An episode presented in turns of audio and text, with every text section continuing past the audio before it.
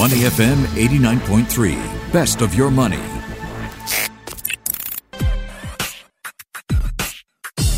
Money and Me on Your Money, only on Money FM 89.3.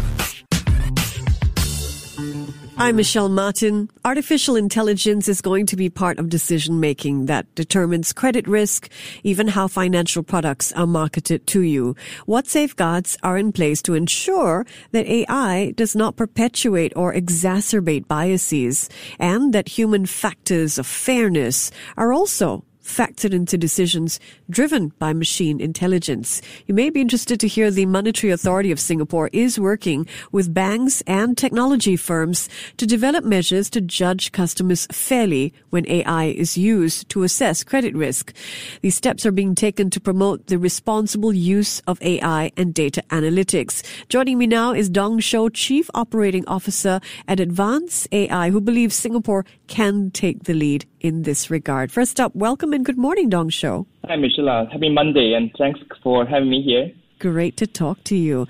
I wonder if, since you're a player in the scene, can you give us an idea of how AI and facial recognition technology is currently being used by banks or financial services or payment and retail and e-commerce businesses for credit risk assessment? Good question. Let me start with how AI is being deployed in financial services and banking industry for now. Essentially, AI is, is not like magical. It's like mathematical models which can be trained to detect high risk behaviors based on certain kind of data. For example, your repayment behavior and are you always paying on time? What is the average mo- monthly billing, number of credit cards that you hold, mm-hmm. and loans you have? Other traditional data such as age, your job information, income level, you know, the family size come into the play. The advantage of AI is that it can be trained to do this kind of vast amount of data and documents faster, cheaper, safer, and with more accuracy than human agents in emerging markets like Indonesia, Philippines, Vietnam, even India, where we do a lot of business, up to 80% of people we dealt with, they don't have any bank accounts or history. But that doesn't mean they are not creditworthy. Many are small business owners or small like mama papa shops, mm-hmm.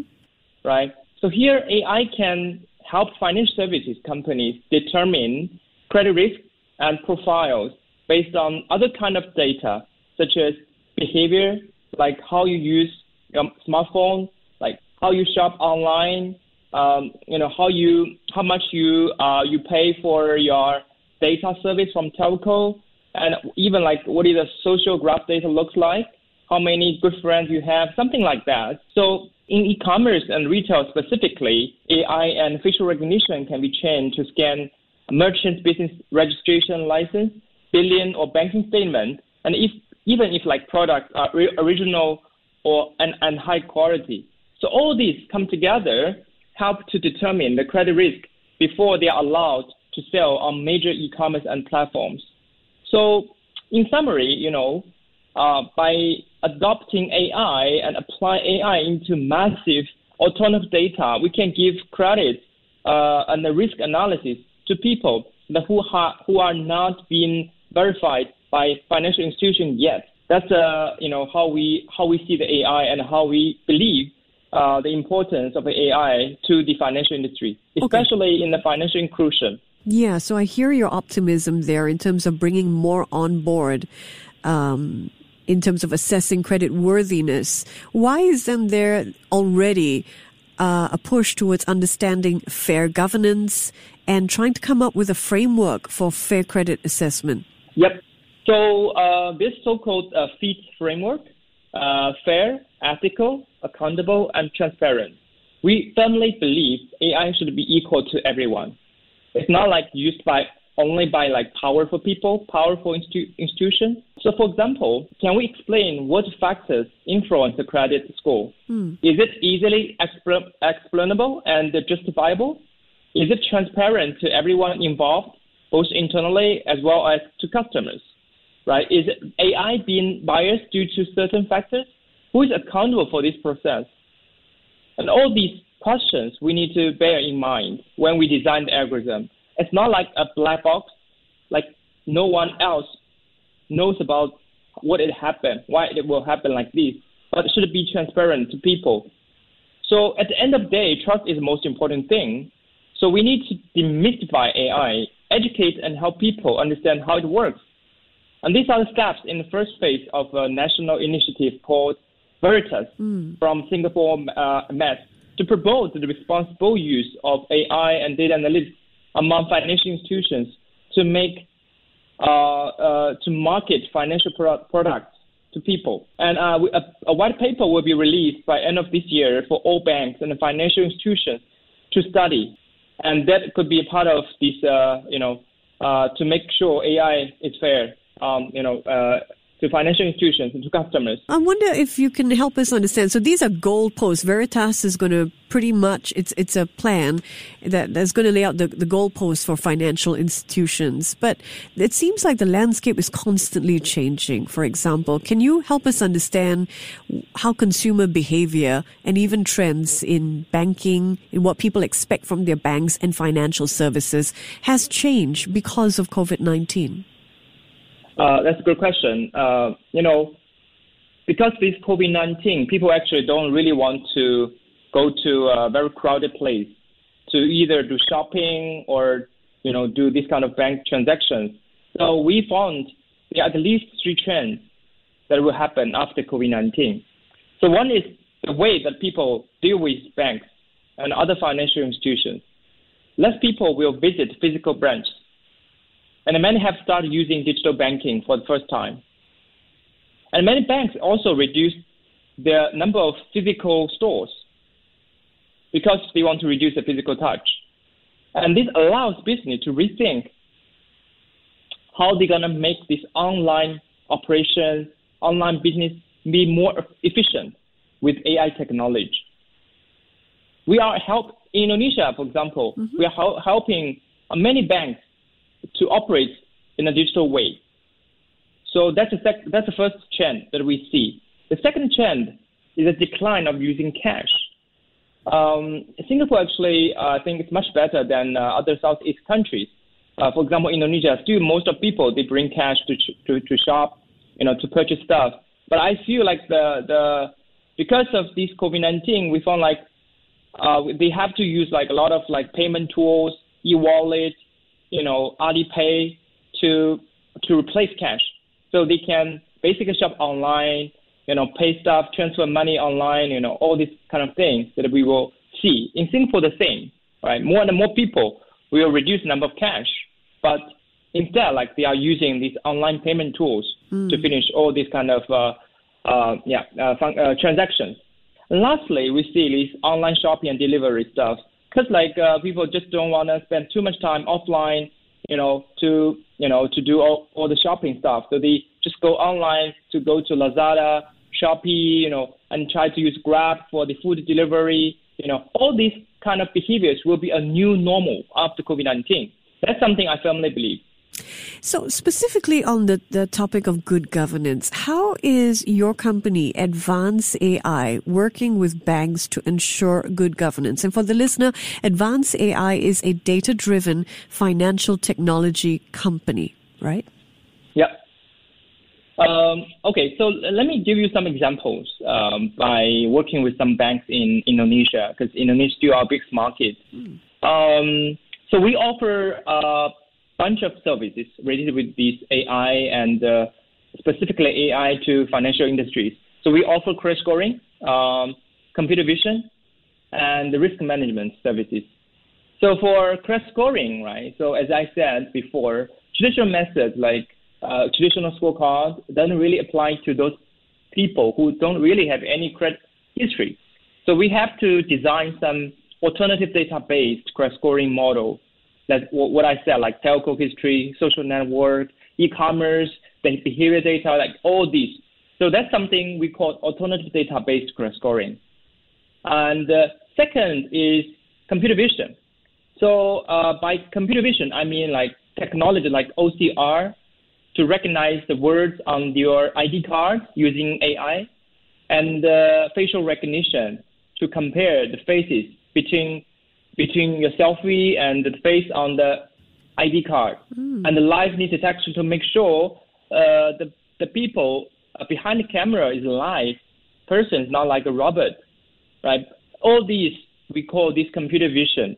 So by using computer vision technology, uh, banks, e-commerce, they can onboard customers online and do this kind of ID, ver- ID verification. They don't need to have people like face to face to do this kind of verification. So it's very easy to, you know, to onboard new customers, especially after COVID-19. So third uh, business line that we are doing is called data and risk management. Mm-hmm. So with the credit scoring, with the computer vision technologies, banks do need to have a kind of decision engine to make sure if they want to onboard or reject this new customer for bank accounting, bank account opening, or like uh, you know lending kind of business. So we offer like a smart decision engine.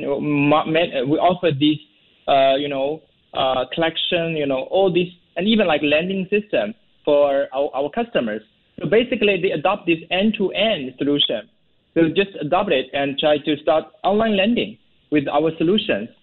Uh, that's how we, uh, you know, offer uh, uh offer to our customers.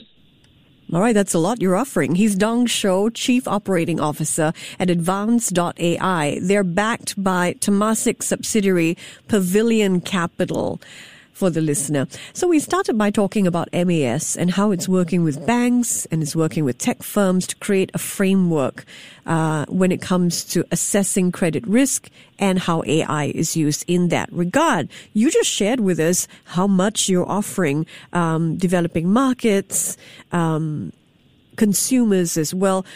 I want to ask what needs to happen, do you think, so that the drive towards good governance on the one hand does not hamper innovation of companies like yours? Uh, okay, good, good, good, question. Actually, uh, you you probably know like Advance AI uh, uh, did you know apply a virtual banking license in Singapore. We are actually one of the top uh, in the top batch. Uh, we are actually waiting for the result on September this year. Mm-hmm.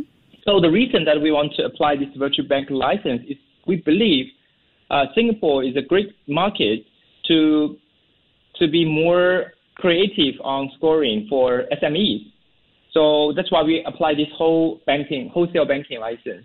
We believe like using risk our risk management uh, capabilities, credit scoring capabilities, AI capabilities, we do can help to renovate the way that we do for uh, lending to our SME customers, uh, like a lot of mama papa shops here uh, in Singapore.